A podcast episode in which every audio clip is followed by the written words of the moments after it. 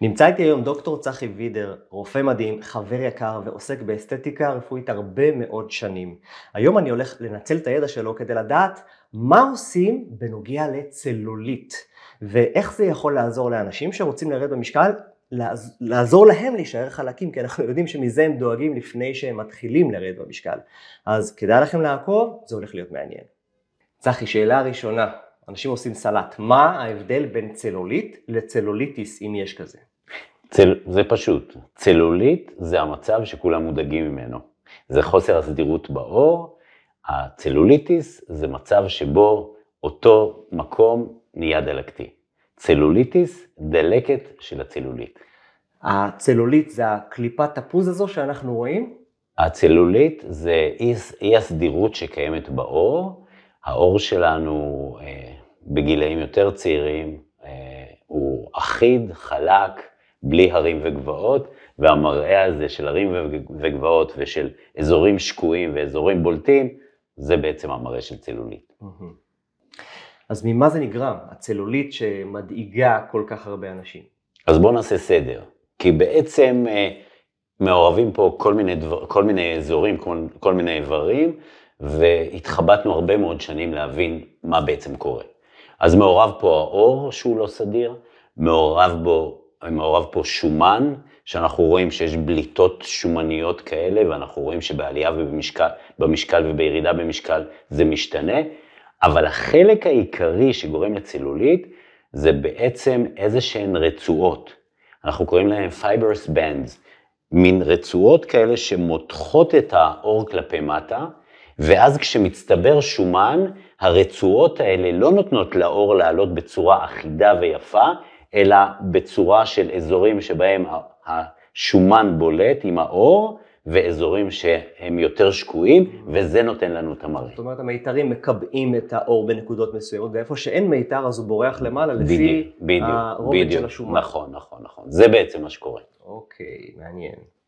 וכמה זה גנטי הסיפור הזה? זה, זה לגמרי גנטי, כי אנחנו רואים שלנשים יש ולגברים אין כמעט, ואנחנו רואים שלכל הנשים יש, אז אני לא יודע אם לקרוא זה גנטי. אבל, אבל לרוב הנשים יש, מעל גילי גברות. כמה רוב? מה רוב? עשרים שלושים אחוז? לא, אנחנו מדברים על שמונים תשעים. אז כמעט לכל הנשים יש, כמעט לכל הגברים אין. להגיד שזה גנטי, לא יודע. אבל אם יש למישהי, אז כנראה שלילדות שלה יהיה, או לאמא שלה היה. תראה, כשאנחנו מדברים על תשעים אחוז זה בדיוק, אז קשה להיכנס פה לגנטיקה. וזה מופיע בעיקר ככל שעולים בגיל, וככל שהמשקל עולה ויורד, עולה ויורד, יש לזה קשר? נכון, בוא נבין. אם אנחנו בעצם במצב שרקמת השומן היא מאוד דקה, אז לבנז האלה, למיתרים האלה, בעצם אין הרבה משמעות. אבל כשאנחנו עולים במשקל, והשומן דוחף את האור כלפי מעלה, והוא יכול לדחוף אותו רק באזורים מסוימים, אז אנחנו רואים יותר את הצלולית. איפה זה מופיע בעיקר? מה הם האזורים הכי פגיעים לצלולית? אז צלולית מופיע בישבן ובירכיים. אנחנו רואים את זה בעיקר באזורים האלה, כמעט באופן גורף. אלה האיברים שמעורבים, אלה האיברים שמטרידים, הרבה מאוד נשים. כי אלה האזורים שצוברים יותר שומן, ואז המיתרים האלה עושים בדיוק את זה? אנחנו לא ממש יודעים. אנחנו לא ממש יודעים, כי יש אזורים אחרים שצוברים שומן, וזה לא כל כך בולט. אז כמו שאמרתי, המקור של הבעיה הוא אותם Fibers Band, אותם מיתרים, וזה כנראה משתנה באיברים שונים, ולכן אנחנו רואים את זה יותר באיברים האלה, ופחות באיברים אחרים. אני רוצה לשאול אותך, מהניסיון העצום שיש לך, כמה לתזונה, כמובן שיש, אבל כמה לתזונה יש משמעות בהיווצרות של הצלולית? קודם כל, יש לתזונה ולנוזלים השפעה מיידית שאפשר לראות את זה מחריף יותר, או יש הקלה מסוימת, למשל הידרציה של האור. אם אנחנו שותים יותר, ואנחנו יודעים שהווליום גבוה יותר או נמוך יותר, אנחנו רואים מראה אחיד יותר, זאת אומרת אור מיובש שאז נופל יותר. זה אנחנו רואים. אבל אה, אה, התזונה שאנחנו יותר תומכים בה לבריאות טובה יותר של, של כל התהליך הזה, ותהליכים אחרים גם, היא להפחית אה, מזונות מעובדים, אנחנו, ושם אנחנו מתכוונים גם לשומנים מתועשים וגם לסוכרים. אנחנו יודעים שככל שיש יותר סיקרור של חלבונים שנמצאים בתוך הרקמות כתוצאה מצריכת סוכר גבוהה יותר, אנחנו נראה תהליכי הזדקנות תוך תאים שיכולים להאיץ את התהליך הזה. אנחנו צריכים לתמוך בזה גם בכל מה שקשור לנוגדי חמצון מה, מהצומח. זה יכול להיות בתבלינים מסוימים, זה יכול להיות בכל מיני מה שנקרא פוליפנולים, תמציות שאנחנו מקבלים אותן מפירות יער ומרימונים ומתזונה אחרת שהיא עשירה בנוגדי חמצון. ויש המלצה גם במזונות נוגדי דלקת כמו אומגה שלוש וקורקומין או תה ירוק, שיכולים לעזור לבריאות כללית של העור, לאו דווקא באופן ספציפי לנושא של הצלולית, אבל בכלל לאסתטיקה ולבריאות כללית בכלל. אותם יסודות נכונים גם פה. מה הטיפול הכי אפקטיבי לצלולית? הרי אם זה גנטי, להחליף את ההורים אי אפשר. מה אתה מציע? אז אנחנו במשך שנים רבות טיפלנו בכל מיני אמצעים, בכל מיני מודליטיז, מכשירים שטיפלו בעור, טיפלו במידה מסוימת גם בשומן. חשבנו שאם נטפל בעור ונטפל בשומן, נשפר את המראה, ואכן זה שיפר את המראה. זה שיפר את המראה, אבל השיפור היה שיפור מאוד מאוד זמני. האפקט היה לימים, לשבועות בודדים, לא, לא הגענו לאפקט ארוך, וזאת מתוך חוסר ההבנה, שבעצם אנחנו צריכים לטפל בבנדס, אנחנו צריכים לטפל ברצועות האלה, במיתרים האלה שמושכים את האור כלפי מטה, והיום כל הגישה הולכת לטפל במיתרים האלה. ואיך עושים את זה?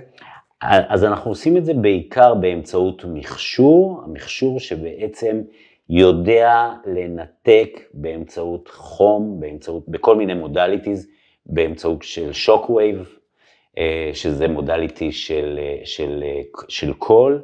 אנחנו בעצם הולכים ומטפלים במיתרים האלה ומנסים לנתק אותם, להרפות אותם. יש אופציות כירורגיות לנתק את המיתרים האלה. אבל אז השיקום הוא הרבה יותר ארוך. נכון. יש אופציות באמצעות חומרים ש, שמפרקים קולגן כדי לטפל באותם מיתרים. אנחנו מאוד מאוד מכוונים. ועם המכשירים האלה, התוצאות שלנו הן הרבה יותר טובות והן ארוכות טווח. אז יש כאלה שמגיעים והם עושים גם את השינוי התזונתי וגם את האימון וגם נתמכים במכשיר. יש מצב שאתה רואה שזה נעלם לגמרי? אנחנו יכולים להגיע לתוצאות כאלה, אנחנו יכולים להגיע לתוצאות לפעמים שהן מצוינות. הייתי אומר שלא תמיד. והלא תמיד הזה תלוי באמת באיכות של האור, תלוי בכמות השומן, תלוי בכמה רצועות האלה הצלחנו לטפל יותר או פחות, אבל הייתי אומר שאנחנו בתקופה מאוד מאוד מאוד טובה, אופטימית.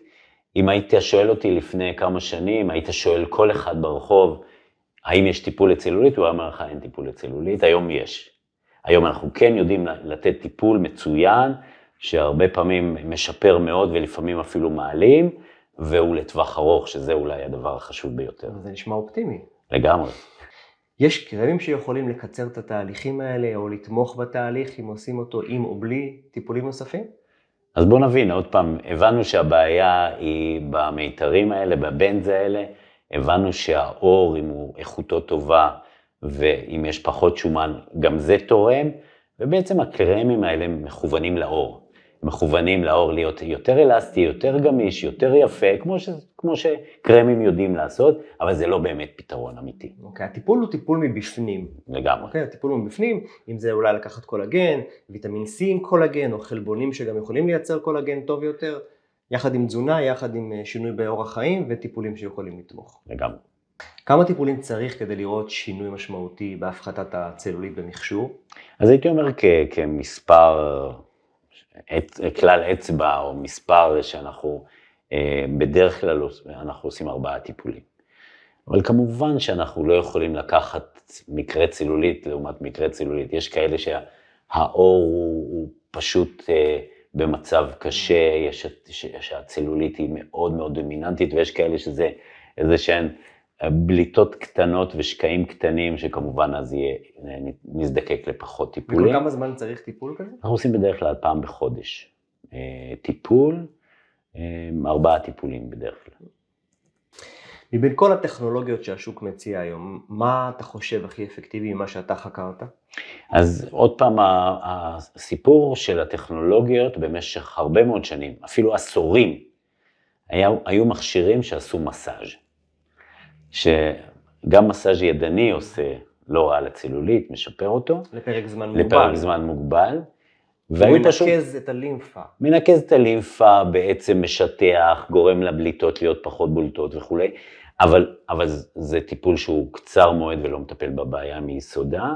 כי הבעיה אנחנו, היא? הבעיה היא אותם מיתרים, אותם Fibers Bands שמותחים את האור כלפי מטה, או שלא נותנים לה, לאור להיות אה, אה, שטוח וישר. אה, המכשירים המתקדמים, אנחנו משתמשים בעיקר במכשיר שנקרא אונדה, שהוא מטפל בבעיה מיסודה, הוא מטפל במיתרים האלה, הוא בעצם מנתק אותם, ועל ידי זה אנחנו מגיעים לתוצאות גם הרבה יותר טובות וגם תוצאות ארוכות טווח. ועושים את זה על ידי חימום של המיתרים? אז זו טכנולוגיה שמתעסקת, שמשתמשת במייקרווייב אנרגי, אנרגיה של מיקרוגל, שיודעת לחמם את השכבה המדויקת שבה נמצאים אותם מיתרים ומנתקת אותם. תופעות לוואי? המכשיר מקרר את האור, אז זה לא כואב. המכשיר אה, מטפל בצורה מאוד מאוד בטוחה, קלה. אנחנו, פרופיל הבטיחות הוא פנטסטי, אנחנו לא חוששים. אה, זה לא כואב, אה, ולכן הטיפול הוא מאוד ידידותי, אה, וכאמור עם תוצאות שלא יכולנו לחלום עליהן בעבר, ו... ו הדבר המרכזי שבאמת אנחנו פותרים את הבעיה מיסודה ולטווח ארוך. נשמע לי שזה עובר חלק. זה מחליק את הבעיה. Okay. כמה, כמה ספורט, אנחנו יודעים שזה חשוב תמיד, אבל כמה ספורט באמת יכול לעזור במקרים כאלה של צלולית? האמת, אין הרבה מחקרים שבדקו את זה, אבל אלה שבדקו את הפעילות הגופנית, עם מכשירים ובלי מכשירים, נראו שבסופו של דבר, אנחנו יודעים שפעילות גופנית יכולה לגרום לשינויים בהרכב הגוף. אבל כשבודקים את הרקמה של הצלולית, רואים שהתוצאות טובות יותר שמשלבים, ולא יודעים להגיד אם הפעילות האירובית יותר טובה מהכוח, ובטח לא יודעים להגיד איזה מינונים. זאת אומרת, זה דבר שעוד המחקר צריך לפתור. אז בינתיים לא נותר לנו אלא להמליץ על מינונים שאנחנו מכירים, שהם רלוונטיים להרזיה. כמה אימוני כוח ואיזה אימוני כוח, וכמה אימונים אירובים ואיזה, וזה חייב לבוא עם שינוי תזונתי כדי להגיע לאותו מאזן קלורי שגם מצמצם, אבל אין שם משהו שהוא אה, אה, חד משמעית הוכח אירובי לעומת כוח בהיבט של צלולית. אז כל מי שחושב שרק סקווטים יעזרו לו, או רק אה, מכרעים, או, או כל מיני תרגילים אחרים, זה יכול להיות תיאורי מקרה שאנשים הסיקו, אבל אין איזה איזשהו ביסוס שאמר, זאת הנוסחה בינתיים. נכון להיום. מעניין. צחי, היה לי לעונג כרגיל, כל שיחה בינינו, גם אם זה במסדרון וגם אם זה בישיבה מסודרת, לומדים משהו. פנטסטי, גם לי, מאוד נהניתי, צריכים לעשות את זה יותר. יהיה.